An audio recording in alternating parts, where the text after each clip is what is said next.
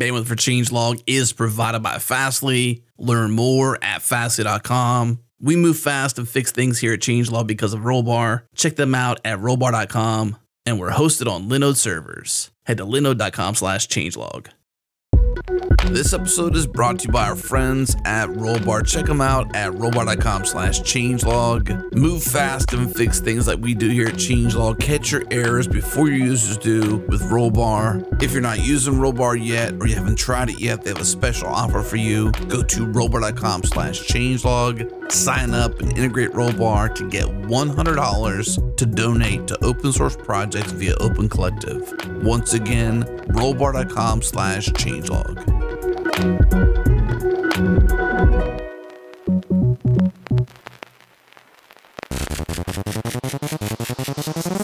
back, everyone. This is the Changelog podcast featuring the hackers, the leaders, and the innovators of software development. I'm Adam Stacoviak, editor in chief here at Changelog. Today, Jared and I are talking to Perry Mitchell, talking about the importance of password management and his project Buttercup, an open source password manager built around strong encryption and security standards, a beautifully simple interface, and is freely available on all major platforms. We talk through encryption, security concerns, building for multiple platforms, Electron and React Native pros and woes, and their future plans to release a hosted sync and team service to sustain and grow Buttercup into a business that's built around its open source.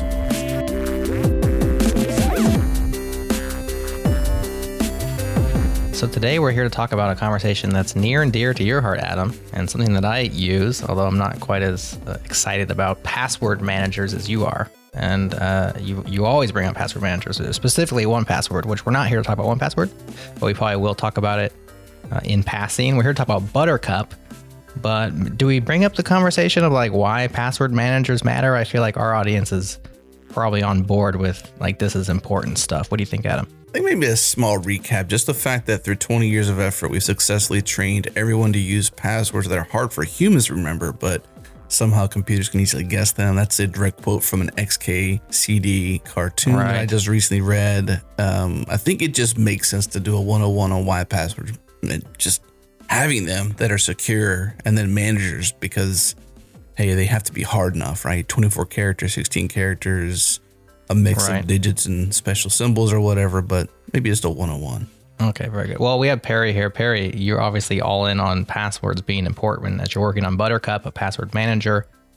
Maybe from your perspective, why are password managers something that are you know, vital for people to understand and to use? Yeah, for sure. I mean, uh, password managers are a bit of a, a stand-in for, for memory, I, I would say. I mean, we, we basically understand the premise behind why you need passwords and why they need to be sufficiently complex. Uh, obviously, uh, the more complex they are and the more unique they are, then the lesser chance of somebody guessing them or basically uh, decrypting whatever protected content is behind them, forcing them. Yeah, of course. Uh, so a password manager is kind of a stand-in, like a like a phone book to remember all these things, uh, an encrypted storage where you can where you can store these secrets. But the reason why it, it's so important is that obviously every password should probably be different as well. I mean, there are so many security concerns that maybe people don't consider on a day-to-day basis, but having unique passwords across all of your accounts is also one one such factor, and having a password manager kind of allows you to deal with that necessity as well. Um, and obvious, obviously today, so many people have uh, in the tens or if not uh, hundreds of accounts uh, online. So it is so important to have have those passwords stored somewhere where you don't really have to have to worry about the the strength or the uniqueness there. Maybe to you, Jared, I'm curious if you use, as Perry mentioned, a different password for every account. Do you do that currently? Yes. When you said Religiously. every, like when you said every account there, I flinched a little bit because I had Ooh. to think, okay, every account. Um, I used to not. You, I used to have like a series of passwords that were based on like a, you know, it was there were phrases. They were good passwords, but they were based on a system I came up with. And I'm a nerd, right? So like I'm like developing my own internal systems in my brain and generating like versions. Sometimes it used to be based on like the domain name, blah blah blah blah blah. That was the bad old days. Um, I do use uh, Apple's password management inside of Mac OS. So I'm on iOS, I'm on Mac OS. They have their keychain and they have their password generators. And I have been using them ever since they came out, which is probably probably only four or five years. I'm not sure exactly when that all launched, but Um, before then, I used to have kind of levels of passwords, like my low security password, where I would use on you know sites I didn't care about very much, and then my high security passwords, which I would use on things like uh, email accounts, on things like bank accounts. But um, yes, now that I, I, I probably still have some of those floating around out there, but for the most part, I do use a a high security fresh password on every website, and I just use Apple's built-in stuff, which works pretty well. And uh, completely falls apart when it comes to sharing and teams and, and those kind of things, which we'll probably get into. Because that's where things get really complicated. So, like so how you're really do we relying share? on iCloud then too, in that Mhm. case. Yep. And obviously our trust in Apple. That's yeah, I mean, you have to you have to trust somebody. Somebody's That's right. trust in Apple. Yeah, trust somebody. And so on your and your on your site, Adam, you're you're a truster of 1Password, Yeah. which is a very popular solution for these things. And I would say that's only because they've been around the longest, not because, and I would say, I would even contend they're one of the best. They're not open source. So my reason is simply because they've been around since forever, basically. Mhm. And they've evolved their service over the years too. Yeah, they've, they've got a great UI, a great user experience. Uh, the whole thing's very fluid. Uh, definitely someone to contend with uh, in, in the password manager field. Uh, I would definitely say that the drawback for a lot of users that I speak to is definitely their pricing. Uh, but other than that, like I would say that they're probably one of the the biggest and the best to to kind of set your targets on. So yeah, I mean, I think that your your trust is well placed if you if you're working with 1Password. So Yeah. I'm actually, I stopped using, well, obviously earmark some of this for future conversation, but I've stopped using their, uh, the Dropbox sync just because I hated to have to have Dropbox installed to into a new machine to then install passwords. It was always like this. Well, I got to get into Dropbox, so what's my password there? And it was always some weird rigmarole to get in there. So I ended up actually using their hosted service now, which I agree their pricing is a little bit. Hey, for security, right? I think you gotta pay for security. Like, there's one area you don't skimp. It's security. Or do you? Or yeah, I guess or do you? That's the We're question gonna you can find ask out here. here. Yeah. Either either way, though, the 101 is definitely use secure passwords. More importantly, potentially even uh, depending upon where you sit, make sure you use different passwords for each service. And then, you know, not to use the one password rule them all kind of thing, but hey, it's a good brand name. Usually you have one password to get into your manager that has, you know, one key to all your kingdoms, basically. Would you say that's Right. the same way uh, Buttercup works here, Perry? Yeah, for sure. The whole idea of like a master password, for for lack of a better term, Right. but kind of uh, one one key to key to the kingdom, basically. Uh, one password which you explicitly should not use anywhere else uh, for that exact reason is that it's super valuable. It should be very personal. Uh, it should probably be written down and stored somewhere in case you ever have a lapse in memory. But basically, it should not be shared with anyone or any other service. So, uh, and that is your at a very low level your encryption key to to decrypt your content, uh, no matter where it's stored, whether it's locally or or on a, or on a cloud service like 1Password's hosting. So, Right. and at that point, if you can if you can kind of get around that, then I think that you're already doing very very well, uh, better than the majority of uh, users out there. Unfortunately, I think that it's still such an issue, kind of communicating why this whole process is necessary for someone to follow. Uh, people don't feel like they're a target, uh, but obviously Mhm. that these these sort of things, these issues that happen with uh, account hijackings and stuff like that happen en masse, uh, and it's never really targeted. So Yeah, you don't have to be a target. You can just be one of a group of people whose, you know, passwords have leaked through some service that you once used. And if you are not having unique passwords per service and you use that elsewhere, then it's very easy at that point for somebody to just, you know, brute force say, I have all these passwords on service A. I'm going to run them all against service B and see who I can get Mhm. into. And so um, that's something that's happened on the regular nowadays, uh, especially with services used by millions and in certain cases billions of people um, with huge data breaches. Yeah, this gets back to the point of having unique passwords. I mean, this this cross pollination of services using uh, duplicate passwords is like such a huge problem. And if you go to the the very famous site, uh, have you been pwned? Uh, it, you just drop in an email or a username, and then it basically gives you a list of uh, of uh, paste bins that your cred- credentials p- appear on. Um, and I've got numerous paste bins where my credentials have appeared on in the Yeah. past, and uh, it's it's quite quite fun to kind of go through that and have a look. And hopefully, you've updated your password since since then. But it's such a great example of uh, why this whole process is necessary. So Yeah, because in most of those cases, too, when they're doing those data grabs or those breaches, they're not only just getting your password, they're also getting other key information, like potentially even things like middle name. Uh, usually the email address goes with it. So, other key information they can then also use to act as you essentially go along with that. You know, so it's it's really uh, you know if you're using the same password across different services or having like in your case, Joe, what you said before, some sort of like high security that's reused. And I'm not saying you're doing that now, but like I did that at one point too, where I had, oh, this is my high security password, and I just would reuse it here and there, or at least on high security services. Right. Meanwhile, you know, you're trusting that they've got their data intact or their security intact. And if they get hacked, then you're essentially open to hacks as well because yeah, that's how it works. Yeah, it's, it's Mhm. identity theft basically, and then they can Yeah. they can use your identity, which at the base level is usually your email address, and they, they can use that to, to attack you further or, or pose as you or or do whatever with that. So yeah, it's a it's quite damaging, of course. So clearly they're important, right? I mean, password managers and or high security passwords are important, but uh, maybe what seems less, maybe actually maybe maybe more so in today's world than maybe it was in the early days or beginning days of 1Password, since they're the Goliath around here, is that you know we're drawing more and more to open source software, not just software really in our world, but particularly open source software, and in lots of cases around security. So maybe take us back to some origination for you. You know, you got Goliath in the room. You started this, from what I can tell, in 2015. So it's not like it was yesterday. It was like three years ago.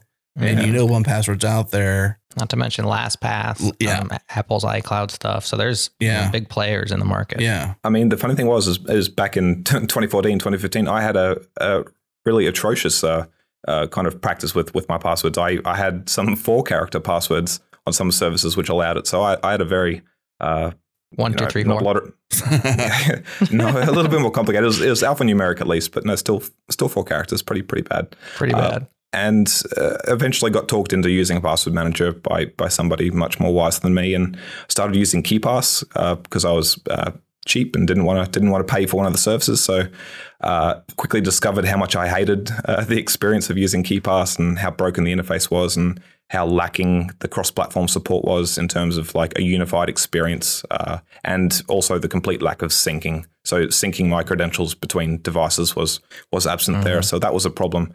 Uh, and then obviously looked towards the competition and, and didn't find a whole lot which I loved back then, and just felt kind of this immense interest in the whole security aspect and the syncing aspect and and kind of fixing all of these loopholes and doing all that and then getting something for free. And of course, it's not free; it's my time, but it's a Right. kind of like a, a, a work of passion, and then kind of providing that for other people actually, so they can go and get this this application uh, without all the fuss which I was going through to to find something. So there, it's definitely to fill a personal need, uh, Buttercup. So it was it was definitely yeah, uh, it was kind of like my first big footprint uh, in open source, which I wanted to wanted to get behind, and it's it's grown a lot since then. So So what's impressive to me about it when I came across it, first of all, buttercup.pw. Of course, it's in the show notes for those who want to check it out while we talk. But the UI looks very nice. The the breadth of the work that y'all have done. There's a desktop client which is cross-platform. There's the mobile clients. There's the browser extensions.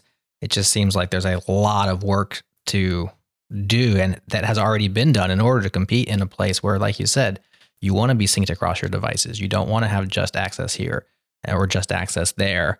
Um, a huge undertaking. I know you haven't done it alone, but the other thing that impressed me is it seems like it's pretty much a team of two. Maybe you'll tell us about the team beside yourself, Perry, and then kind of how that's grown over the years. Yeah, sure. So uh, my colleague Sallar, um, yeah, he's he's been obviously uh, just a fundamental part of the whole whole process, and uh, just like couldn't have done this without him and his motivation, and his personality. I think that like when you find the right people to work with, uh, you all know that it's kind of like key key to getting any project off the ground. And uh, we met when I moved to Finland, uh, both working at the same uh, ad tech uh, job. Uh, not super interesting, but pretty technical. Got to know each other and got to know that we both enjoyed writing open source software and we spoke about the whole password manager situation and, and he agreed and yeah we pretty much just got off the ground then and started kind of throwing things around in, in node.js and, and, and playing with the projects there and kind of fell in love with uh, with crypto and, and, and kind of building uh, building uh, projects around that and yeah the first project to kind of come out of that was the the desktop application with uh, electron and react and uh, it was just a, a huge amount of fun to build that uh, completely new experience. I mean, back then it was still a little bit, a little bit broken, a little bit rickety. It wasn't uh, completely solid. It wasn't super friendly to build in, but uh, it, it got things done, and we were able to very quickly produce a cross platform cross platform application. Uh, yeah, and it just kind of like spiraled from there. And and after that, we just became you know insatiated with with that, and and went on to the mobile app and then the browser extension. So let's talk about the core. I, I think the integration points are interesting. I think talking about how you integrate into the operating systems is so important for these types of applications. One of the reasons why I didn't use 1Password back in the day, Adam, was because the integration into the operating system was just not there. And that's not 1Password's fault. It was really Apple's fault in the case of iOS, where they weren't providing the hooks into the OS in order for that experience to be integrated. And so it was always like one extra step. It was always fighting with my convenience.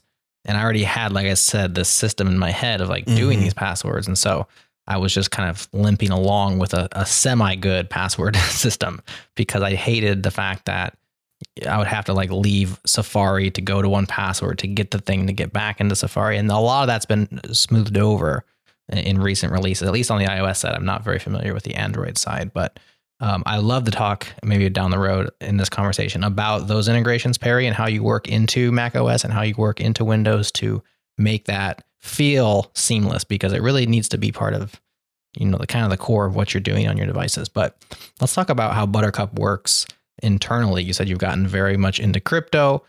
I have no idea how these things work. I assume you have some sort of you know uh, some sort of secure vault that you're just encrypting based on this master password but um, i wouldn't go any further than that how do you build buttercup from the inside out yeah, I mean, uh, essentially, in memory, Buttercup's just a just basically an object store. It's just storing, uh, just obviously all of your your entries in there, all your usernames and passwords. So essentially, it's just plain text when it, when it's in in memory. Obviously, protected by the operating system at that point, but while it's open, it's it's mostly plain text.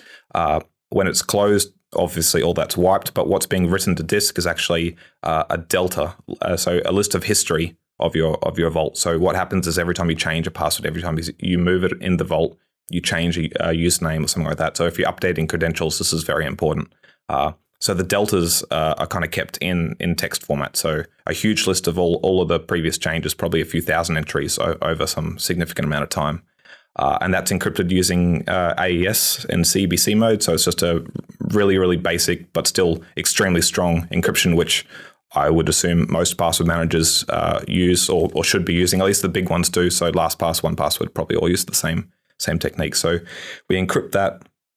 Um, and we also compress it, so we gzip it as well. So we try to make the file as small as possible. Uh, and on top of that, we're obviously running uh, key derivation. So obviously, your password uh, isn't directly used to encrypt the content. Uh, we go through uh, the process of deriving uh, encryption key from that, and that's kind of where the security really comes in because obviously, if people are trying to attack your vault, they're trying to gain access to it. So usually, they're brute forcing it or something, or they have some sort of uh, table uh, of most commonly used passwords, things like this. So basically, when they're when they're attempting to break your vault, they're usually trying to to brute force it, um, and that's where the key derivation comes in. Is that we use uh, two hundred fifty thousand, maybe three hundred thousand rounds of key derivation uh, iterations before we actually use the uh, resulting key to encrypt the archive, um, and that's basically to prevent uh, ultra fast brute force attacks. So mm. these are all pretty pretty standard techniques, but what they result in is a industry standard, uh, if not better, uh, very very strong encryption technique to store store the contents of the vault in a text format, essentially. So okay, so when I enter my master password in order to decrypt my vault and gain access to the password stored in, you're not hashing that. You're going through this derivation process. Is that right? Is yes. that when it happens? Is when I enter it and then you go yes 300,000 times in order to get to what is eventually the hashed password. Exactly. And there's also uh, various other values which are stored with the vault, such as a HMAC, which, which is authentication. So it's basically to ensure that the vault hasn't been tampered with, uh, which is another common crypto technique. So after your password is hashed, uh, we also derive this HMAC, which is just another another type of key and we compare mm-hmm. the two and basically make sure that the vault hasn't been tampered with. There's no modification to the data uh, before that payload is decrypted. So there's a number of techniques we use there just to make sure that the, the vault is clear, not corrupted, not not modified.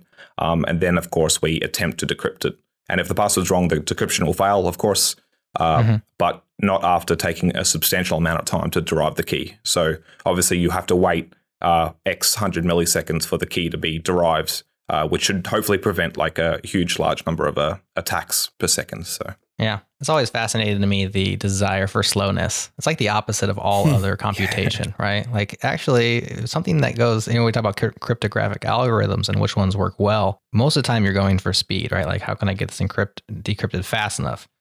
But in the Exactly. case in these cases, you actually want it to go slow enough that it's computationally expensive to brute force. That's always yeah, it's, it's a really fine line to walk. Is like how slow do you make it before it actually gets annoying? Um, and I think that we've skirted that a long time. It's been a huge challenge for us because if you take your your your MacBook, for instance, like it it decrypts and encrypts insanely fast. It's it's ridiculous. So us using 250 or 300,000 uh, key derivation rounds is actually quite low. It's recommended to be a bit higher. But the second you take that process and you try to run the same process on a phone, especially an Android phone from maybe five to 10 years ago, uh, it's horribly slow and the Mhm. user experience is just not there at all. So you have to be considerate, but you also have to make sure that you don't just drop it down to an unreasonably insecure number. So it's a bit of a challenge. Not only that, but now you have I don't know how this fits into derivation, but like you got Face ID or Touch ID or different ID types aside from the password. So you've you've once authenticated to it, and now you get your face as part of the encryption process, which is a whole different thing. I'm sure that's at the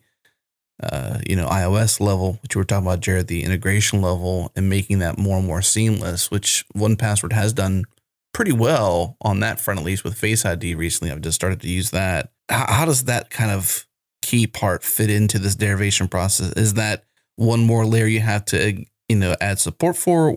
Is that on the roadmap? Where you at with that? How does that fit in? It's actually already done. I mean, uh, not for desktop yet, uh, but we have the Face ID and Touch ID working on on the mobile.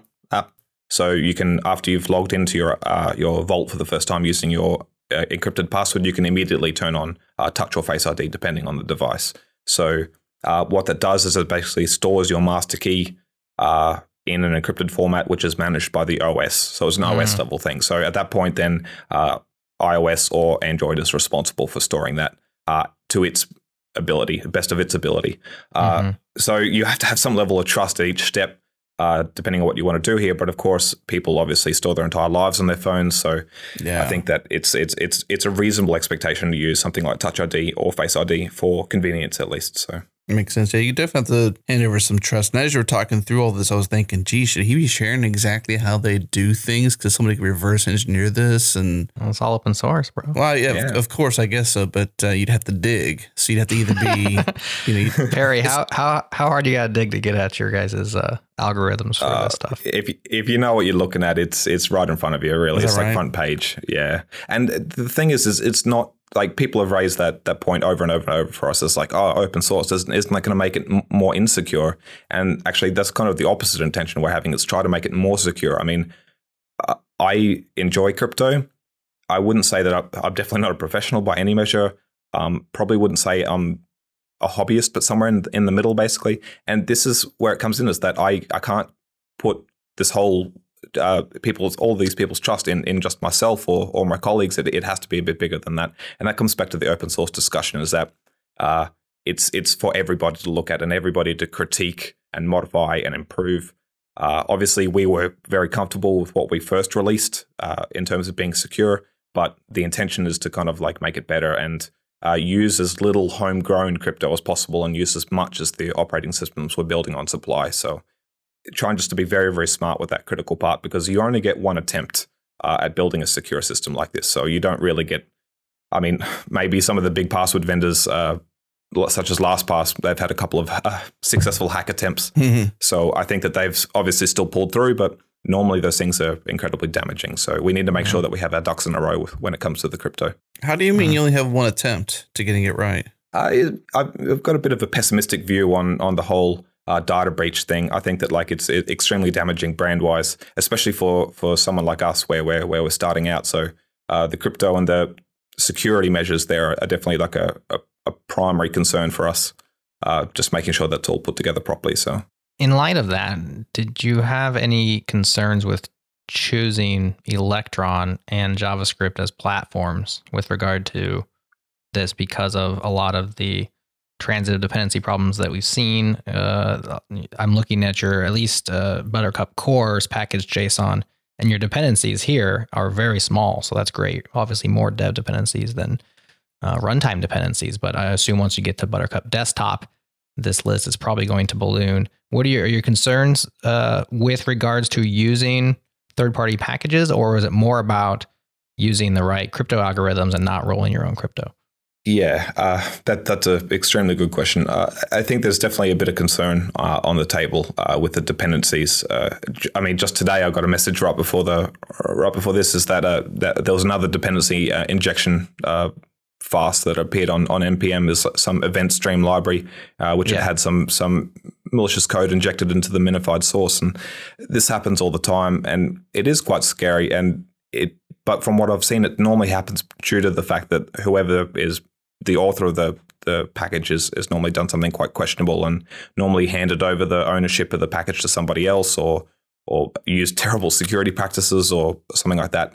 So at least from what I've seen, it's been no, normal carelessness, and I have a bit more faith in the in the larger packages such as React and stuff like that, uh, where mm-hmm. it's a it's a very very strong community and review based uh, progression model there. So I think that for the most part, if we kind of stick to kind of the core UI libraries and, and don't haphazardly uh, install uh, kind of like you know time saver dependencies, I think that we'll will be mostly okay there. But it is a constant concern, and and I would ideally like to reduce the list of uh, dependencies down to something very very manageable, something which is just bare bones and and just what we need. But I mean, at, at some point.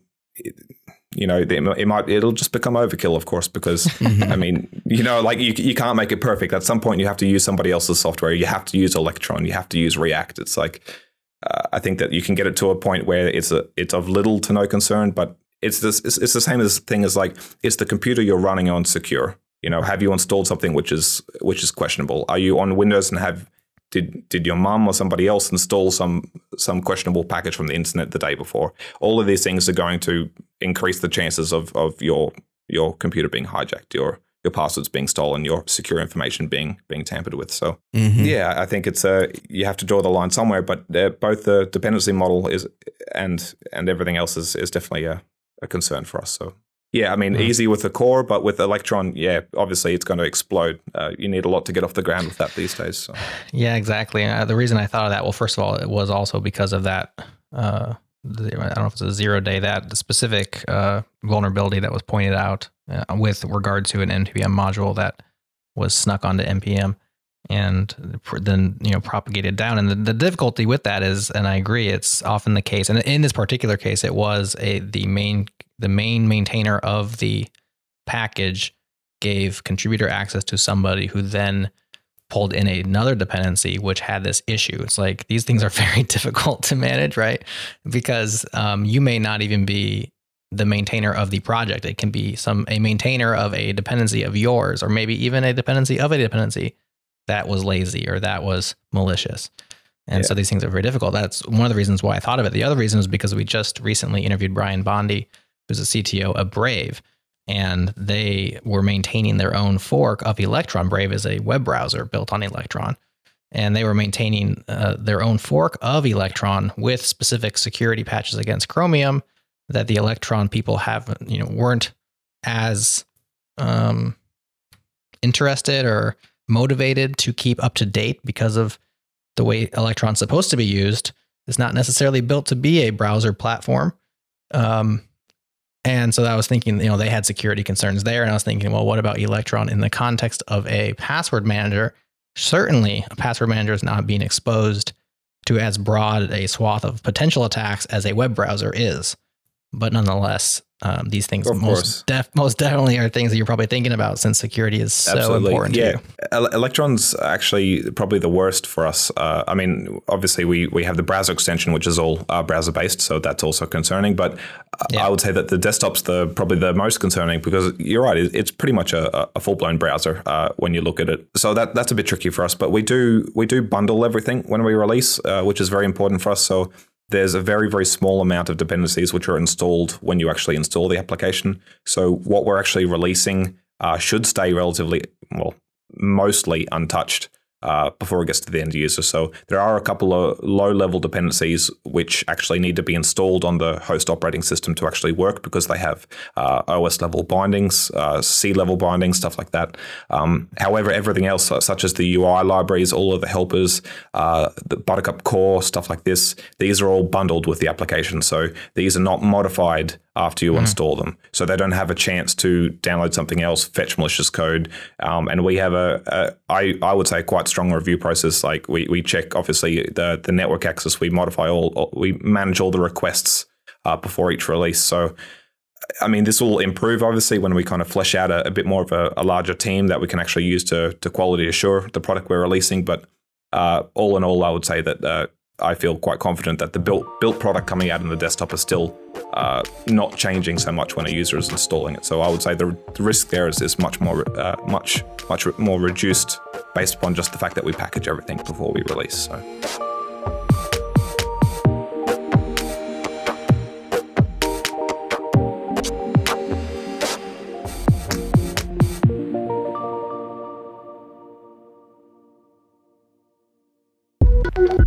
This episode is brought to you by Linode, our cloud server of choice. It's so easy to get started. Head to linode.com slash changelog. Pick a plan, pick a distro, and pick a location. And in minutes, deploy your Linode cloud server.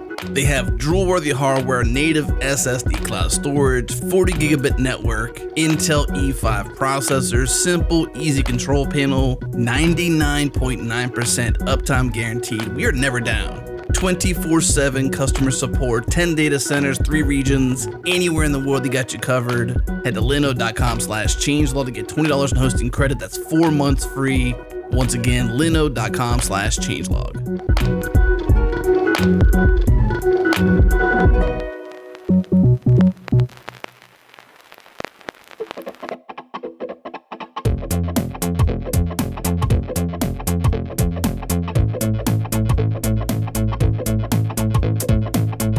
So I guess the the next layer of security is, you know, one, am I installing something that is in fact secure? And then you kind of go back to this idea of reproducible builds, which is essentially the concept of, you know, you build it once and you give me a binary and I can confirm that binary relates back to its original source.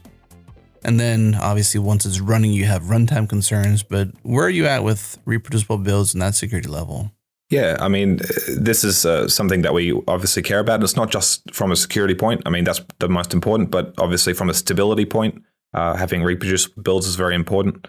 Uh, having a whole lot of things which change dynamically on install time is generally not not super nice to debug and and and and play with. So. Uh, yeah, so this is something which is important for us, and Electron has a really great system here. Obviously, uh, it has a whole lot of bundling support, so you can bundle everything uh, using Webpack or whatever you want uh, beforehand, which we do. Uh, so that creates static files uh, for the most part, which is great because then they don't change. They're they're what we run and what we test, and then what we release, uh, and then ultimately what we sign as well.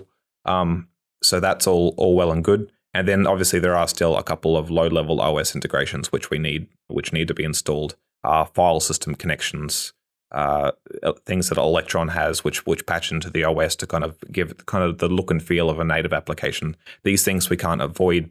Uh, we obviously can't bundle, so unfortunately they need to need to be installed uh, at at install time.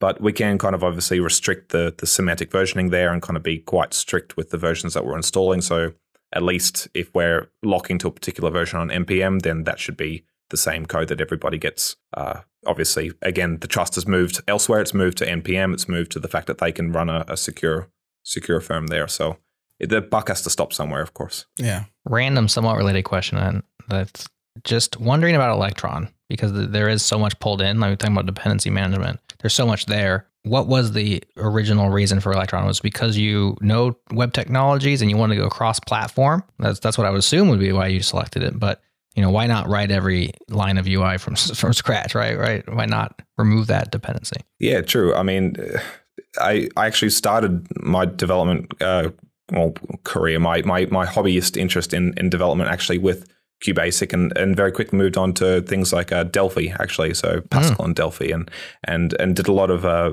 raw interface development there and and I can see the value behind it because it's so easy to get off the ground and, mm-hmm. and build very, very powerful applications. And it's got native performance, which is something which I, I really value. It's the yeah. whole stinging feeling of using a web based application uh, when you can kind of tell it's not quite as, as responsive as you would hope. So mm-hmm. that's a crucial point for me. But at the same time, after all of that, I'm left with a Windows application, which can run on a couple of versions of Windows and nowhere else. Uh, and of course, there are other cross platform uh, systems which allow you to build uh, cross-platform cross-platform native applications. But I've seen so many of them, and they don't really look super good. And we wanted something which looked beautiful, worked yeah. really well, and was obviously less work for us because there's only two of us, all only two of us uh, working full time, and obviously we have a lot of really great contributors. But uh, at that point in time, it was important that we could get it done and get it done quickly uh, and then have a lot of code reuse, and then most important, uh, a UI which is uniform across the the operating systems. So, and we got three operating systems for the price of one, uh, minus the bugs, of course, and the quirks with the UI. But uh, apart from that, it was super easy to get off the ground, and Electron was like kind of really coming into its its prime then. So for yeah. us, it was a it was an obvious choice, and both of us were React developers, so it just made sense to kind of couple all of that UI work that we were we were playing with with Electron. So it worked really well. So if the Electron team is listening, what could they do to make your job easier from a security front? uh, I think that like having as much eyes uh, on kind of the security aspects and kind of like the regular updates, because obviously uh, Electron uses uh, obviously Chromium under under the hood and and kind of being as up to date with with uh, with the actual base there, the the upstream is is, is so super important because obviously. Uh, mm-hmm the, obviously the funding levels are a little bit, little bit different. The the effort going in, into each is a little bit different. Obviously, the the interest and directions, like you mentioned earlier, are a little bit different. But uh, ideally, security should come first. I mean, it's it's so important in, in the browser landscape to to have something which is secure. And this comes back to the runtime security as well. It's like, uh, do I trust uh, Chrome to be secure in terms of runtime uh, attacks and stuff like that? Yes, for the most part, I would trust it to be quite secure, but it's it's never going to be perfect. But it's so important that there are so many applications now being based uh, based upon this platform that it, it's it's more important than it's ever been that it's more secure. It's not just a browser anymore. It's it's the base for a, a huge swath of applications and obviously now password managers. So yeah, we're very interested in, in kind of the development cycle being kept uh, kept very tight. Is it a case where you would ever move away from Electron if they, or is this just good enough for now where it gets you to a certain point because you're a smaller team or you're, you know, we'll have more to talk about later, but like pure, you're pre-funding or pre, I'm assuming revenue at this point, you get some sort of service ideas or business around this to sustain it in the long term, but is this good enough for now, or you eventually think, ah, we should probably build most of this on our own after a certain point? Super good question. I mean, and that also relates strongly to the mobile application, which is mm. built on a React React Native. It's it's very much uh, related to this this uh, topic. So I think that yeah, would we build them native if we had the the resources? Mobile, absolutely yes. Uh, I'm done with React Native. It's a beautiful system to get off the ground. It's it's a lot of fun to work with in the beginning, but to maintain over the long term, it's been a huge pain in our neck, especially with crypto. Uh, and I'll get to that later. But uh, in terms of uh, Electron, uh, Electron's treated us really well, um, and it's been very enjoyable. But I think that if we had the development resources, I think that we would definitely strongly consider uh, building native. Obviously, to reduce uh, security risk, and another thing to reduce uh, package size because right now our installer is around the 55 megabyte mark. It's gigantic for uh, what it does. And obviously that's because you're packaging a whole web browser and Node.js with it. So if you could get rid of that that issue there, uh, you'd end up with a faster, smaller, more secure application. Uh, but obviously that involves a lot more work than we're capable of putting, putting in right now uh, before we actually get funding and, and be able to work on this full time this is probably a crazy idea and it's probably also a bad idea, but there's so many electron based applications running on any given machine on a regular basis.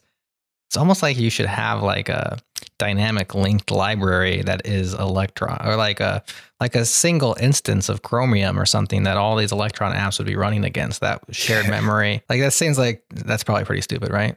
I, I think for most applications it probably would be okay. I mean, but then the emphasis is on how much security uh, yeah, is actually security, like, but it's better yeah, for and especially memory. for like shared shared memory. Like, I mean, the second there's any vulnerability, then you've just kind of opened the doors for for an attack vector there. So I think that there's, and of course, like if you tell, explain that process to people, they're only going to criticize Electron more than they are already today. So Yeah. I think that like for the small increase in performance, it's probably not worth the bad publicity. I would say. I was thinking the same Wow. thing, Jared, but I was like, that's kind of a not a very smart way to do You it. were too. Smart was- enough not to say it Well, out I loud. was, just. I was thinking that though, because I was like, well, that's the case. I mean, if you can remove Node.js and you can remove Chromium, but if you had a trusted local source that, but then that only makes it more and more niche, right? Like that's that's not going to be everybody. well, right. like not everybody's going to do that, even if you can. You'd have to have like a full build and then like a linked build. Right. something. Yeah. It's like I said, it's probably a bad idea, but I thought I'd throw it out there because I was just trying to solve this problem. Of like, it seems so silly that, that uh, you know you get this new application, and because of the same reasons that you picked, Perry,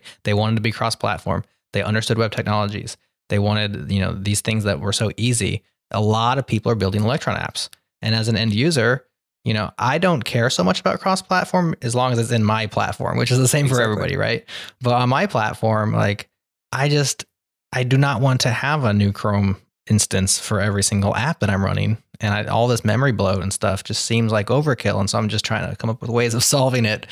And that was For you, Yeah, It's awful. well, not Yeah. just for me, but yeah. No, I know. I'm, I'm just joking because it's it makes sense to be selfish in that way. Like you want to be, you want your. We talk about this in Apple Nerds all the time. Like certain applications just blowing up the, you know, blowing up the RAM or blowing up the CPU, and you know this is why because you have multiple builds or whatever. Just basically waste chilling there, and you know we're we're particular. Yeah, of, of course, and like that's that's a, a big concern of ours as well. I mean, uh, I think that both of us are very uh, perfectionist in terms of kind of uh, getting the best out of it we can, and Mhm. obviously uh, sometimes to our fault of not being able to release things fast enough. We would like it to be as perfect as possible, and uh, one pain point uh, as such is definitely the definitely the UI. Uh, we feel like we we kind of love the look of it and love how it responds, but in terms of like the resource usage, yeah, it's it's a huge pain, and that would be something which would be great to get rid of. But at the same time, having this unified deployment and build process and everything means that we can also release fixes and updates much quicker. Uh, it's you know maybe like half a day to get a brand new feature in and all cleaned up and, and released instead of you know spending a couple of days on one OS and then going across to, to Mac and Linux and doing doing the same build process, uh, which would be a huge pain. So I mean, you really need a team to do that simultaneously, especially in terms of security releases and stuff like that. You can't afford to have a long a long uh, release cycle uh, at this Mhm. early stage. So Electron's kind of helped us with that, but I can see that we might outgrow it at some point. But at the same time, I can see Electron improving like by leaps and bounds Mm. uh, in the not so distant future. So I'm, you know, I'm optimistic that it will get smaller and faster and lighter and more secure all the time. But uh, of course, that's just a just a pipe dream at this point. So, So if you had your rathers though, you'd rather, as you just said, rather than move on to native builds for each. Yeah, I, I- think it's. I definitely prefer the process. Like you said, I'm I'm, I'm a web developer, so for me, it, it makes a lot of sense. And we kind of like started this whole project as like a JavaScript project. It was like it was the JavaScript password manager. Um, kind Oh. of like really embracing the community there. Uh, so everything Mhm. is built with JavaScript, bar the mobile applications crypto stuff, because we actually released the first version of the mobile app with the crypto Browserify library. So basically, the the Node.js compiled crypto libraries, which were gigantic, um, and they were terribly slow on mobile. didn't didn't work very well. Crashed on a lot of devices. Uh, so we basically rewrote those in native Objective C and Java, and built a bridge across to the to the app to use those. And that was a, a great thing because the speed increased and the size of the app uh, went down. Um, but that's also a huge pain to, to maintain. Every time we, we find something we want to add in terms of uh, crypto support, uh, we have to do the JavaScript modifications, a lot of painful testing on React Native, and then we have to do the the native code in Objective C and Java, and obviously do tests for that as well. So it's a it's a huge development process when we have to manage those those native builds. Are you actually writing those crypto libraries or are you linking, are you importing No. and statically linking them? Yeah, so we're, we're using well, we were using the the built-in uh, crypto stuff in Objective C that Apple Mhm. provides, and, and the same in Java that Android provides. Uh, and just recently, actually, we've moved across to Rust, so we removed all of that, and now the crypto library is built in Rust, and it's the same one which is deployed to both uh, to uh, Android and iOS. But that is using Rust's uh, core crypto library. So again, nothing Mhm. that we've rolled our own. It's uh, it comes with the with the base system. So very confident that we're using the the best and the safest there. Um, but now we're back to kind of having one build uh, for multiple devices. So it's a little bit nicer to work with. And from React Native, let's let's talk about the mobile apps a little bit because you're frustrated with React Native. It sounds like a lot of that is because of running the JavaScript based crypto stuff on phones. Um, but it sounds like it's providing you at least the ability to call into that Rust code or the compiled, you know, output of the Rust code and to do these low level things and a kind of a cross platform fashion. Um, tell us about your experience, maybe some of the reasons that you are frustrated with that platform without yeah, think, without just trashing people. no, actually, to, to be honest, I love React Native. Like it's it's been a fantastic experience, and I really feel it's a, it's still somewhat unrivaled across the other other development environments for mobile. Uh, I've worked with Titanium and a little bit of Ionic and uh, PhoneGap and Cordova. Played with all of them, and and really, it's just the the infrastructure was not there. Um, and React Native kind of offered a familiar interface, obviously through React style uh, building of components, and that really appealed to me. And I gave it a bit of a go, and it worked amazingly well uh, immediately on both platforms. And we just thought, hey, this would be a great way to start. Um, and that felt like a really good idea up until we had to do the crypto stuff, and then we realized our mistake. Uh, but at that point, we just kind of obviously said, okay, I mean, there's no way around this. At some point, the crypto is very, very performance and security heavy, so it needs to be native uh, in most cases. So we just bit the bullet and and built that natively. But I think that the biggest pain point for React Native is just the debuggability. It's just sometimes it, it gets you into a position where you've got some really really gnarly uh, transpiled and minified code running, which you're debugging on a virtual phone on your computer, which is using all of your memory and CPU. It's just it just gets to the point where it's like, why why am I doing this this way? Mm. It just feels feels very counterintuitive. But you walk away from it and you know have a think and you come back to it and then it's okay. Or you delete all of the work that you did over the past day and start again. But i mean we've gotten through it with the mobile device and we have something which we're quite proud of. But i think that would be the first thing that we would we would re- rebuild in separate native applications uh, had we the time so. Mm-hmm. one small statistic which maybe is an outlier or a, a red herring um, which you can speak to is buttercup desktop has 42 contributors. That's the Electron based app, whereas Buttercup Mobile has th- just three contributors. I'm speaking of code yes. contributions, realizing that there are many other contributions besides code, but maybe this shows that, you know, the difficulty of working with React Native or maybe just a learning curve.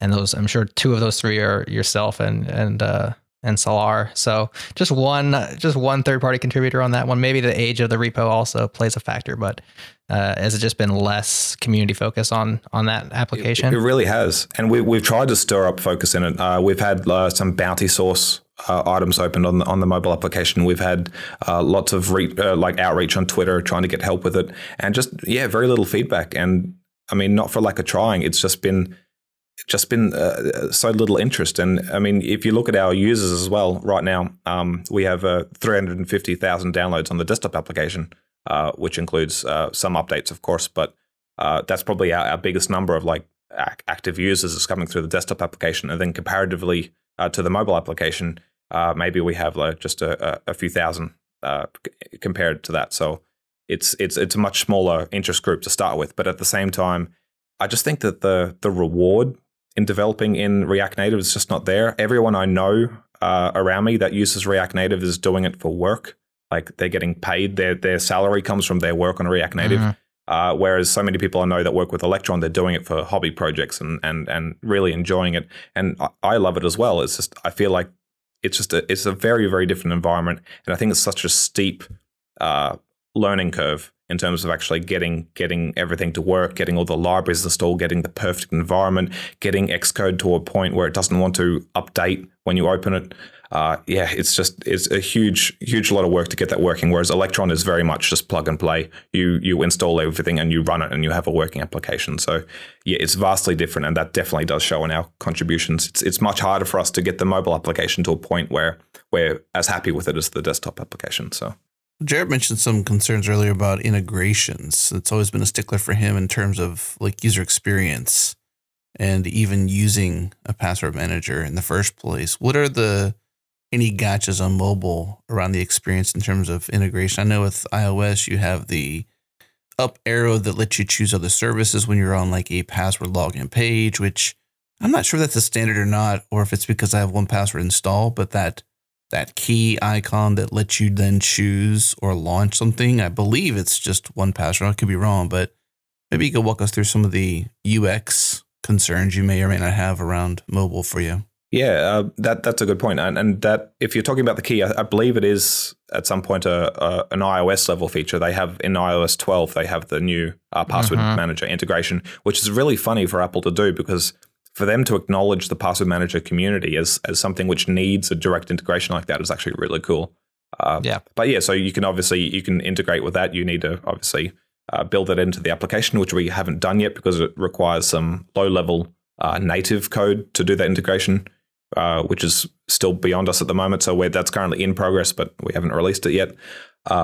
But that's obviously very very helpful, and that that bridges a huge gap in terms of usability because you don't you don't want to switch applications like you said earlier. Like you want to just have it at your fingertip. This is where 1Password's really uh, kind of pushing things forward here because they were, to my knowledge, they're the first ones that announced the integration. Uh, so yeah, that's definitely where we want to be as well.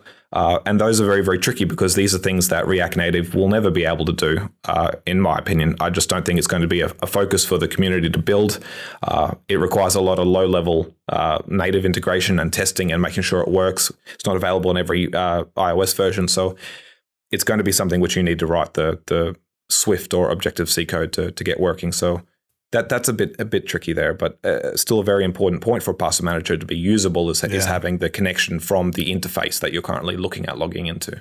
I don't really mind app switching. I mean, I, I guess I'm less a Jared and more an Adam in this case because I would actually uh, deal with the security over convenience factor. Although I can remember a day when I've been a 1Password user for a very long time. So that's my perspective I'm speaking from, not so much keeping to marketing them, but you know, there was a day when that integration wasn't there and I would app switch from, you know, my login screen or the app login screen back to this thing and you know, copy the password and remember the username and, you know, manually type in one piece, but then paste the other, Oh, you know, and see, Yeah. that's, that's, that's turning Jared's stomach right there. He's almost, he almost threw up in his mic right there.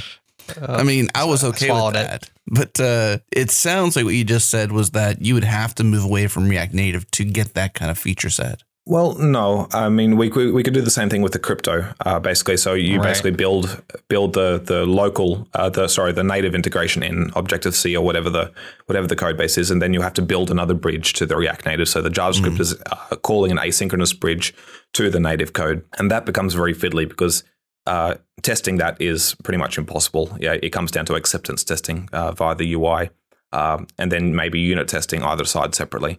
But it, it's a huge pain to kind of manage that, and debugging it's very painful because you can't just write logs on the uh, the native code side and expect to see them in your in your console. This is why I thought eventually Apple would just buy the Goliath in the space. And maybe this is what's drawn you to it. I could be wrong, but I've always speculated that Apple would eventually buy 1Password and just be done. Yeah, I mean that, that's a very good question. Yeah, but I mean, uh, of course, like it, it's a it's a huge target, and I mean, you, you're, you're buying so much when you look at these companies. You're buying a huge uh, expanse of users and, and operating systems and integrations, and uh, I think that it, it would be a, quite a smart move. But at the same time, like Apple also doesn't shy away from building things themselves and having fully Yeah. fleshed products. So it wouldn't surprise me if they went either way with that. I mean, it seems like they're already taking uh, quite the route uh, of doing things themselves with with password management anyway. So. Yeah, I mean, I'll say, you know, 1Password is a power user tool and it's for teams and it's for advanced situations. Apple's iCloud keychain stuff completely suits me as just a regular user that just wants my stuff, my password Yeah, you're just right. there, you know? Yeah, it, it, Apple's definitely uh, looks more focused towards like the end user, really, really not not so much the, the teamwork side of things.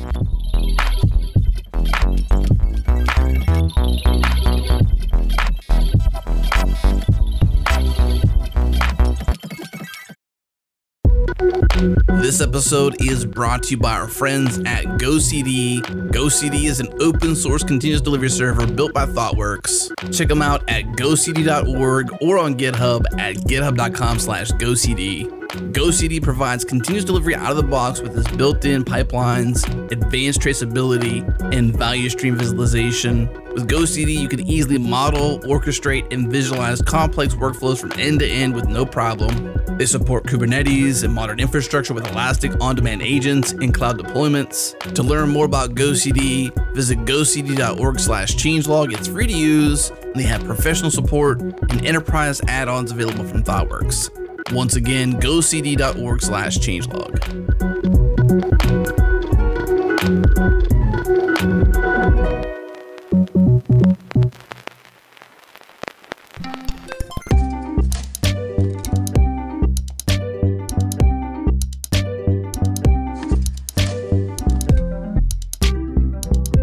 We're talking about mobile integration, and, and, the main thing that you need on your mobile device that you also want on your desktop, that you also want, I don't know, on your wristwatch or wherever else you need passwords is the same vault, right? You need that sync. So this was one of the main things that I think you started off saying you wanted, Perry. So tell us about the sync story with Buttercup and how it works to get that vault propagating around. Yeah, I mean, this was this is one of the the points which actually got me started on Buttercup. Was uh, obviously maybe KeePass wasn't the best decision for me to start with, but it was a, it was a great start. It was free, uh, has a lot of open source uh, applications around it, so that was kind of my starting point. And I noticed that the this there's no syncing. I mean, they have some sort of basic, uh, really really hard to set up web server which you can use to kind of sync your accounts, but just not very not very user friendly there at all. So that kind of propelled me into like building Buttercup in a way which would be easily synchronized. So uh, Buttercup writes to Vault files, like we spoke about earlier. They're just text basically, so they're really easy to store and send, and, and very very lightweight uh, while being secure. So I immediately thought, okay, well, where can I put this? Like, where can I put it where it's accessible everywhere? And I happen to be running my own cloud server at home so, uh, called OwnCloud, which is fantastic, hmm. free open source software. Uh, but obviously, not everybody does that. So immediately, we also built a, a Dropbox uh, connection as well. So uh, pretty much everybody knows Dropbox. It's a household name. Uh, it also happens to be free. And the fact that we're encrypting the content before we store it there kind of negates, uh, in our opinion, the any risks which might be associated to using a cloud service provider. Uh, not all of them, of course. I mean, again, we're still trusting a vendor, but at the same time, um, storing it on your own computer, storing it in your cloud server, like at least Dropbox has a has a team of professionals behind it. So uh, that was an obvious choice for us. So we started with with those two um, into in terms of syncing the archive and and made it available via via a web interface to all of our applications. So uh, very easy to load it up in each device, decrypt it, run it, save it, write it back to the the host there. So I'm feeling like a failure, Adam, as a as a change logger. I've never heard of OwnCloud. Uh, how about yourself? It's uh, first for me, man. I'm with you. we, we missed it, so maybe an upcoming episode on OwnCloud. That's something you think is pretty cool, Perry. Yeah, it's really cool. It's I mean, it's a, it's it's a PHP based system. Um, it has a couple of derivatives. Also, uh, Nextcloud, which I want to give a shout out to. Those guys have been amazing, helping us with integrations. All of it's open source. Uh, it's as good, if not better, in my personal opinion, than some services like similar to Dropbox. Obviously, because one, it's free, but it's also very, very fast. They have all the clients, mobile applications, and you pay nothing for it. Of course, you need to be uh, relatively tech savvy to set it up yourself, but other mm-hmm. than that, these these services are, are, a lot of fun to work with and kind of teach you a lot about uh, mm. uh, cloud storage as a whole. Um, and it just seemed like a natural start for us. And we also added uh, WebDAV support, uh, which many online uh, the web hosts support. Uh, I'm not sure whether like uh, Amazon Drive does anymore, but many of these these uh, cloud services support WebDAV, which is a great way to integrate with uh, cloud storage, which we also support. So, so at the beginning of the show, Adam, you were mentioning that you used 1Password with Dropbox support, and then you upgraded to some sort of paid version because you had problem or you didn't enjoy the experience with Dropbox specifically. Buttercup based on Dropbox or OwnCloud or WebDAV, but um, curious what uh, remind me adam what the issue is with dropbox with your password sync? Well i always had like 2fa going on there so i obviously had some sort of like crazy long password to get into dropbox because hey it's dropbox right? Like i wouldn't want anybody in that thing so my you don't password, want password your dropbox? Right. Well my password would be in 1Password so to install it you know i would have to read this super long password from my phone or something like that that did have access to 1Password so that I can install Dropbox just to sync it. And then, well, of course, I've got tons of stuff in my Dropbox. So it's like, how do I prioritize what to sync to a brand new machine? So that whole song and dance just got more and more troubling. So I was like, you know what? I love Dropbox Sync for most things except for yeah. brand new machine installations, which was the first thing you're going to install is going to be you know, your password manager because you're doing lots of stuff. Yeah, I mean, there's, there's a lot of friction there, obviously, uh, with logging in. And I've done the same thing a couple of times log into the Vault on my phone um, and needing the password to the storage host that I'm storing it on. So I need my desktop computer and I need to open up the password there so I can kind of type it in my phone. Uh, that's kind of like unavoidable, unfortunately. I mean, uh, unless, of course, you have a, a paid hosted account with whatever provider you're using, uh, such as 1Password. But of course, I mean, we would like to s- still circumvent that somehow. Like we have some plans to release like a, a a secure QR code, which you can just scan on your mobile app. So basically, if you've got your computer nearby, you could instantly connect uh, to the same same vault and the same source just by scanning it with your phone. Yeah. Um, and that would alleviate some of the typing in of, of multiple passwords and kind of getting that to your device. So we have some ways to get past it there, but ultimately, yeah, we'd want to end up with a lot of people using um, our eventual hosted service, uh, which would which would kind of alleviate a lot of these these self storage and uh, issues with using providers like Dropbox and and other other ones. It sounds like from just like that perspective, I'm assuming this. I'm hoping you, you answer it however you feel like it, of course, but that you're in this for the long haul. Like we've had this great conversation about some really thoughtful stuff on how, uh, you know, you've built out Buttercup. So a lot of thoughts gone into various layers of this. Various tons and tons of hours of your time have gone into this, and it seems like the next step past sync is the service, which could be the next step to some sort of like long term game for you. What's that look like for you? Yeah, I mean, uh, this was is still obviously a, a hobby for us uh, at some point, but like we- we've gotten to the point now where we realize that we're we're extremely serious about what we've built, and and the community has been super supportive and and like really positive about what we've been been providing so far, and a lot of people wanting to to get in on it and, and use it, and we've received a lot of compliments, and already that's kind of fueled. Uh, our desire to actually um, make make something of this and, and, and kind of keep it afloat and as much as we enjoy uh, uh, leaving work, leaving our day jobs and coming home and then spending several hours uh, on on Buttercup, which we will continue to do, of course, no matter what. Uh, I think that it would be great to kind of make this a, a full time thing and actually have a team behind it and, and see where this will go. So we have plans to release a, a hosted service, uh, hopefully sometime in the first half of next year, uh, where we could uh, host people's vaults uh, online, uh, similar to the other services.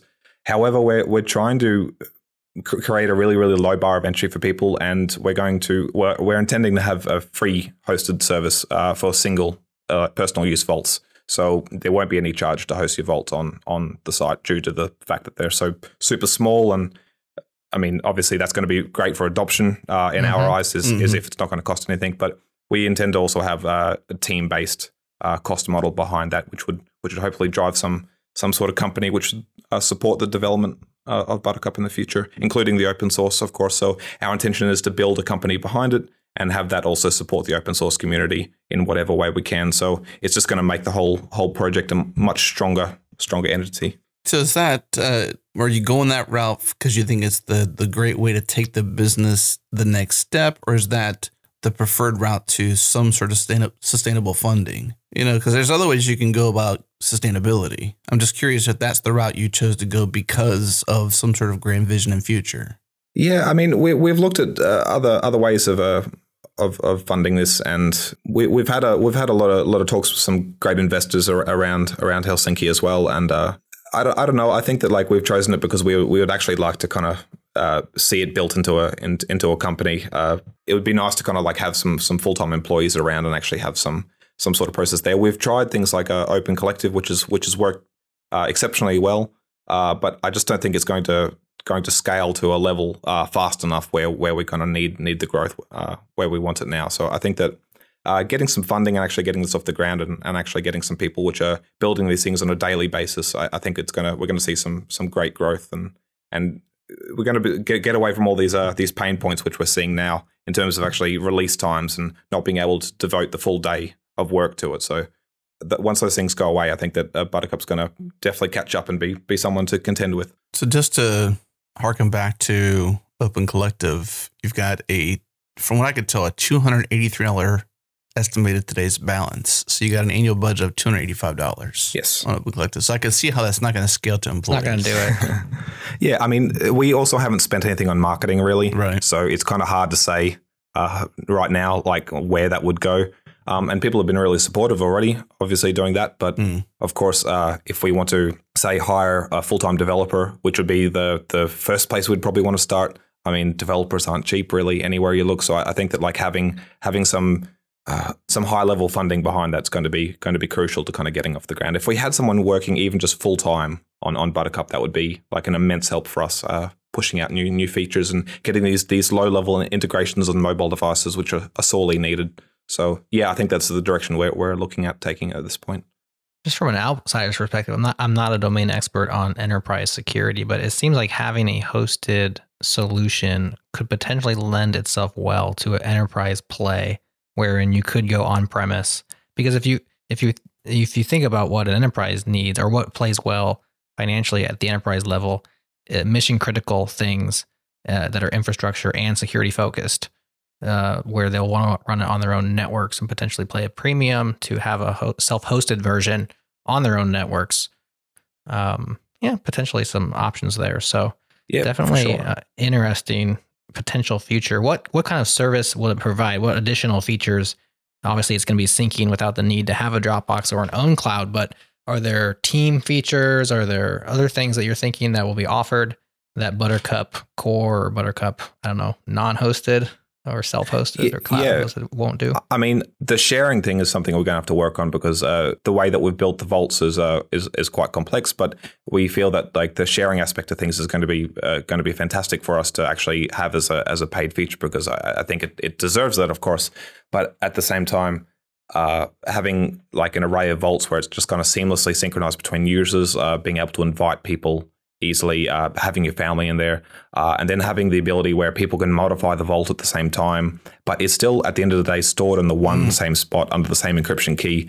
And I think our, our vault structure right now lends itself to being uh, very, very easily merged. So, like, uh, we have conflict management built into the core, which is going to play very, very well for sharing and also uh, offline uh, vaults as well. So, for instance, if you're on a plane or something and you update a password or add an entry or something like that, and then you go online and then you want to merge your changes, these are things which uh, need to be thought about. And I think that our structure actually lends itself quite well to that. And, and to the sharing aspect. And of course, there's also the benefit of uh, encrypted media, such as maybe you have like a photograph of your passport or something in your vault or, or your driver's license or something. And these are things which we also need to consider uh, storing securely. Uh, so yeah, there'll be many, many features which we will release, uh, both in the free, free public open source version, and obviously some to enrich the the business side of things. But uh, primarily, yeah, it'll be it be team based. It'll be hierarchical if if that's what you choose in terms of your company structure. Uh, so different permissions for different vaults, maybe read access, uh, stuff like that. So I mean, there's a huge amount we could do there, but.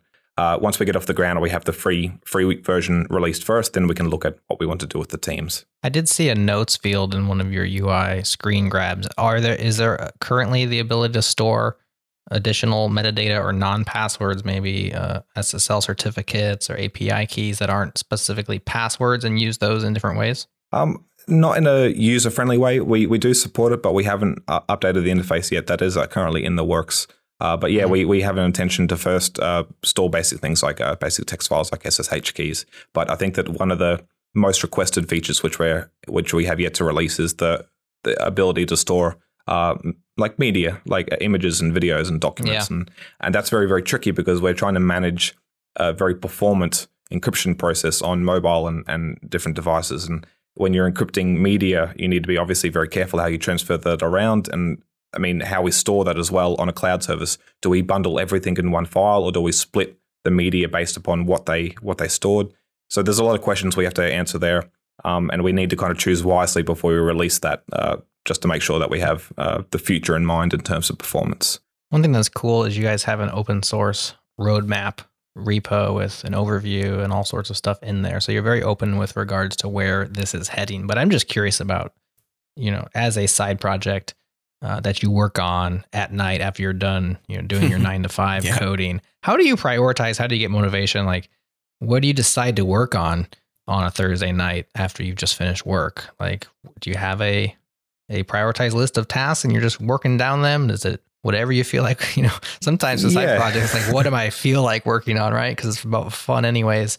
How do you make these decisions? It's been the biggest learning learning uh, process of this entire entire procedure. Really, uh, just kind of figuring out what motivates me. This has been an amazing teacher in that regard because until you you undertake a project anywhere near this size, uh, you don't really realize like what what what is a super killjoy for you and what actually kind of really gets you up in the morning. Um, and the crypto thing kind of started it off, but you very quickly realize like, oh, this isn't so fun. I don't really want to come home and do this. So you work on something else. That's funny. Uh, and I think that Buttercup has been a lot of that actually. We've kind of worked around the edges uh, to start with, around the things that we love, and then at some point you kind of have to you have to build the meat of it to kind of get it going. And it's been so much like Sallar and I kind of bouncing things off each other, like kind of picking each other up. Like if we didn't have each other to kind of get through this, like without us motivating each other, and kind of getting us psyched about what we're building, it would be so much more difficult. But I think it's about who you surround yourself with, and then it's also the feedback loop you give yourself uh, online as well. Like when you're when you're giving this to people and when you're talking about it online, it's setting yourself a realistic feedback loop for enjoyment. Like uh, you're setting yourself realistic goals, not goals which are too far in the future, and kind of get the small things done and then kind of take solace in the fact that, hey, I got this done. This is amazing. And doing that over and over and over again for days and days and days on end until you actually have something which you want. But it's just make everything smaller has been kind of the key for us. And it's worked, obviously, because we've gotten three large scale applications out. Um, and we would not have been able to do that if we if we set off day one wanting to build three large scale applications. It's you have to start super small and just keep building on the building blocks and and just keep focused and try not to not to go off and start something new every day. But that that's been a, a huge battle for us. Focus is key. We learned over the years that you know, just how important focus really is. It's Yeah. it's pretty easy to be you know squirrel or shiny object focused, I guess, which is sort of the anti-focus. Yeah. But geez, I mean, eh, you know, being able to focus on one core thing for the day or one or two primary things. I like to call them, you know, what's my what's my primary mission for today? What what can I do today to make it successful? And try to camp out there. And once I've gotten that done, it's like, okay, now I can move on to, you know, more squirrel based operations where it's like, what's the most pressing or shiniest thing that I could do next now that I've done my primary thing I had to do today to make today successful? And and it also comes down to like build something that you want to use, Yeah. something that you want to do. Like don't build like I always think that like so many people say like okay, you should probably find a market uh, for what you're actually building if you really want it to be successful. But I'm completely op- opposite. Forget the market. Pick something that you want to do, and then find the market later. Obviously, not really uh, the right way to go about things in terms of business sense, but you're not going to get it done if you don't really enjoy it. You have to love what you're doing to actually to get it there. So kind of pick what you're interested in first, and eventually you'll come to the point where actually build something that you want to actually use. And the the day where we kind of like woke up and realized that hey, I'm actually using Buttercup as what I wanted it originally, probably like a year later from when I actually set out doing it, uh, was like a a really kind of like a woke moment for us. It's a quite quite rewarding to get to that point already. And obviously we've kind of gone past that and we have bigger goals, but it still comes to the fact that like every day I use the application which I started building and I think that's such a rewarding experience no matter how big or small that is. So I think that like if you can pick something which you want to use and what something that you want to do, uh, it's it's going to mean uh, success in, in some level of measure. So Well, let's tee things up for the audience that's listening because I'm sure that there's at least 20,000 people psyched to hear this show and uh, hackers chomping at the bit to come and help if they can. So you got roadmaps, you've got goals, you got your own focus. That you, so if you can focus yourself, can you focus others? Maybe. I, I don't know. We'll see. But, um, you know, how do you help on ramp others to come in and help out? Is it is this a project that you're inviting others to come in and help, or is it primarily around security related things? How can you invite the community to play a part to ensure the Buttercup has the next step? Yeah, I mean, I think that like at least uh, everybody, which is uh, obviously kind of uh, at all interested in tech and stuff like that. I mean, you use computers every day. I mean, you probably have hundreds of accounts, and this is something which affects all of us. Is like how easy is this process going to be of of staying secure? Um, and it should be enjoyable, I think, because it's something you do so often. It should be something which you don't think about, or something which you look at and go, "Yes, that's that's how it should be. That's that's really nice." And we want Buttercup to be that, and it, it can be it can be everybody's. It's kind of like like we we can all benefit from this from this process. So like, yeah, we we really appreciate people jumping in and giving giving us their opinions and redesigning things and saying, oh, you know, you could basically remove three or four clicks from this whole process. Like we we would love that. And there are so many things that we haven't thought of, and so many people which have had these these really strong opinions over their entire time using a password manager, which they bring to Buttercup, and it just blows our mind. It's just like this is fantastic. And I think that Buttercup is a really low level where they can just jump in and kind of just give us their opinions and actually see them implemented quite quickly. I mean, there's probably not a huge amount of places where you could take these to actually have some real effect, but we're willing and waiting uh, to get these these great great ideas and, and to move forward with them because I think that Buttercup is in the perfect position now to actually have all these things implemented and, and tidy it up and and and add all, add all these cool features which are going to make it a, a pleasure to use. I like too how you got it in your issues, at least for Buttercup Core, where you've got effort, priority, status, and type in terms of tags. And then you've got like obviously for the effort, you got, you know, low, medium, high. Same thing for priority, low, medium, high, and status being available or unavailable, or if it's uh, an enhancement, the type is enhancement or something else. I'm only seeing enhancement for type, but that's kind of interesting too that you've made it a little easier to to jump in there. So a, a lot of these issues uh, UNSLAR generated or is it community generated? What's the what's the makeup of some of these issues, and how do you how do you drive people to the right issues and invite them in? Yeah, um, that's that's that's uh, it's it's been quite a, a, big learning process for us as well. I mean, Core is probably the oldest repo uh, in Buttercup, so it's probably got the most uh, mature label set out of all of them. And I would say that core has been probably mostly our internal issues. I mean, with a few contributed externally, but I would say that the desktop is the complete opposite. It's definitely the majority of the issues are from the community, which has been really good. So their opinions, their discussions, their mm-hmm. ideas coming from them, and very few are, are actually ours, uh, which is really good.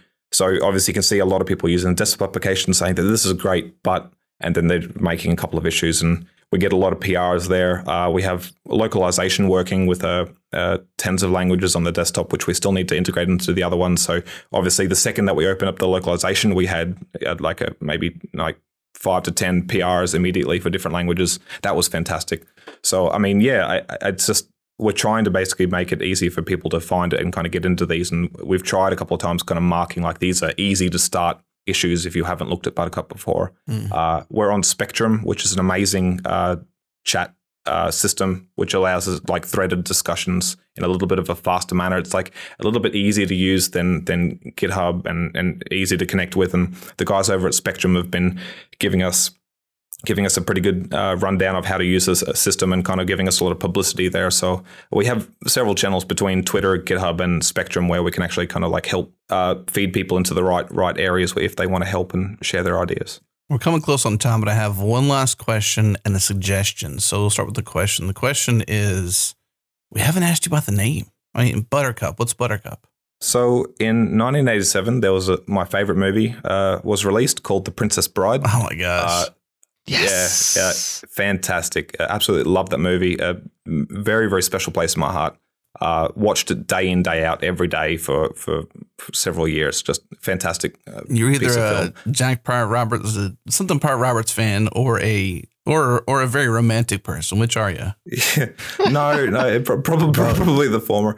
Um, I just I just think it really spoke to me. I think I actually, funnily enough, I was actually a huge fan of Cary Elwes at that point. Uh, mm. It's just like the whole and uh, Mandy Patinkin, obviously, he just kind of really, really stole that part. And obviously Andre the Giant. I mean, the whole cast was just incredible, yeah. and the movie was amazing, and and just like a very warm and happy movie. And because it was so fond, uh, I felt that the the name kind of came from there. Buttercup was the obviously the name of uh, Robin Wright's character. Uh, mm-hmm. and that just kind of really spoke to me. And the the name stuck. It was unique. It was kind of a little bit. It was it sticks on the mind, and it was kind of used jokingly at the start, but at the same time, it, it did just stick. So yeah, uh, Sallar was very accepting of it, and it just took off. So started there, and it's got a pretty pretty funny beginning. Oh my gosh, great answer! Uh, the most amazing movie ever. I mean, how Andre scaled that wall, I will still never know. Uh, very yes. easily. Well, all right, so that, that's a good answer for the name then. So we'll we'll close with a suggestion then. So you mentioned. Uh, your distaste for marketing, at least in in terms of you know choosing to code instead uh, or tackle a new focus or a new feature. One thing I would suggest is to create a list for those to join uh, or email or something like that, so they can say, "Hey, I'm kind of interested in your future sync uh, platform that you plan to have." Because one, it would help you. Uh, with marketing it really easily. And then two, once you do get to it, you got a nice base of people to say, Hey, we're open for business. Come check us out. Because I mean, that I'm ready. I want to add myself to that list. So this is kind of self-serving, but you know, we're here on a podcast, so might as well make it open for everybody. But uh, I'd like to add myself to a list that says, hey, when when Buttercup has my Buttercup up and running fully for syncing and uh, hosted, or maybe even future team services, that I can check it out because that's the key feature that I personally need. Yeah, that, that's a fantastic idea, and I think that's uh, definitely definitely going to be an important first step for us. Uh, we actually want to have a, a, select group of users actually alpha test the, yeah. the platform as well. So I think that, that that list would also play into that very well. So yeah, fantastic idea. I think that we'll definitely chase that one. There you go. Well, Perry, thank you so much for your time today, man. It's been a pleasure talking through this with you. Clearly, you're passionate about it. We we also share your passion for the desire for a more secure uh, more performant applications like this. I mean, thank you so much for sharing your time and thank you for doing what you do. So thanks for coming on the show. Thank you so much for having me. It's been a pleasure, really. Right, that's it for this week's episode of the Changelog. Thanks for tuning in. If you enjoy the show, if you got any value from it, do us a favor, go into iTunes or Apple Podcasts rate the show, review it. It helps us get ranked up inside those indexes so more people find the show. If you're using Overcast, go ahead and favorite it. And of course, tweet a link to a friend or share it wherever you might want to. Huge thanks to our awesome sponsors and partners, Rollbar, Linode, and GoCD. Also, thanks to Fastly, our bandwidth partner. Head fastly.com to learn more. And we're able to move fast and fix things here at Changelog because of Rollbar. Check them out at rollbar.com. And we're hosted on Linode Cloud servers. We trust Linode because they're fast, they keep it simple. Check them out at linode.com slash changelog. Today's show is hosted by myself, Adam Stacoviak, and Jerod Santo. Editing, mixing, and mastering was done by Tim Smith, and the music is done by the ever awesome Breakmaster Cylinder. If you want to hear more episodes like this, subscribe to our master feed at changelog.com slash master or go into your podcast app and search for Changelog Master. You'll find it. Subscribe, get all of our shows, as well as some extras that only hit the master feed. Once again, thanks for tuning in. We'll see you next week.